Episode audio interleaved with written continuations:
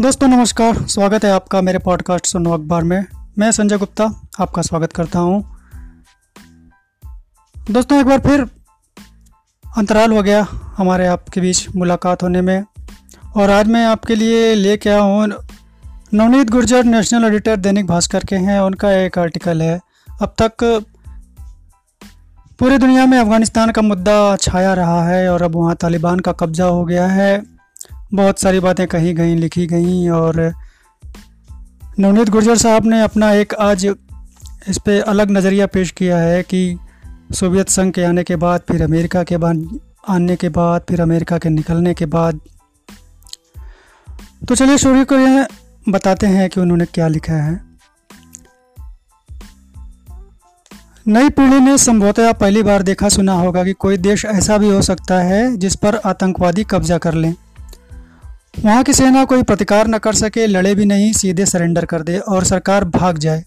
मंत्री राष्ट्रपति भी भाग खड़े हों और एक पुराना राष्ट्रपति जिसे दुनिया हामिद करजई के नाम से जानती है, घोषणा करे कि हम तालिबान आतंकियों को सत्ता सौंपने के नियम बनाएँगे और नियमों के अनुसार उन्हें सत्ता सौंप देंगे।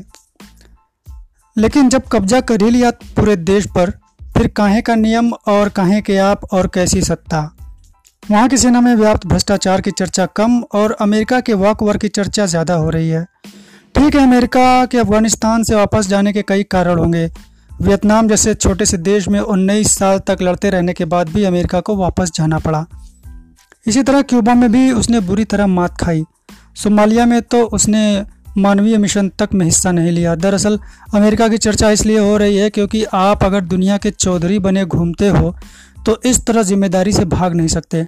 और भागना ही है तो फिर चौधरी पद से इस्तीफा क्यों नहीं दे देते? चाहे फिर यह ज़िम्मेदारी कोई निभाए। और न भी निभाए तो दुनिया को इस तरह की चौधराहट से मुक्त ही रहने दीजिए, ज़रूरत किसे है। लेकिन केवल अमेरिका को कोसने से ज़िम्मेदारी पूरी नहीं हो सकती। उसकी सेना ने अफगान सेना को प्रशिक्षित किया था, उसका क्या हुआ? किसी देश का सबसे बड़ा दुर्भाग्य यह है कि उसकी सेना सशक्त होते हुए भी देश की रक्षा नहीं कर पाए। तीन से चार लाख सैनिकों वाली सेना चुपचाप देखती रहे और चालीस पचास हज़ार हुड़दंगी आतंकी मचाते हुए आए और देश पर कब्जा कर लें। वहाँ लोगों की भावनाओं, परंपराओं और रीति नीति को धूल धूसरित कर दें। यही नहीं, लोगों के घर बार व्यापार, खेती सब कुछ जैसे खूटी पर टांग दिए गए हैं। इसके पहले उन्नीस सौ छियानवे से 2001 तक भी अफ़गानिस्तान अफ़गानिस्तान पर तालिबान का कब्जा रहा है। कितना पाशविक था वह दौर?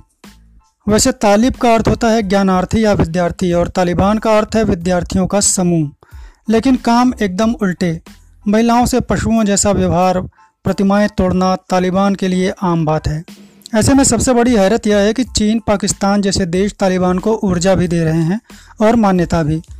अगर आतंकवादियों के हौसले इस तरह बुलंद होते रहे तो आने वाली दुनिया कैसी होगी?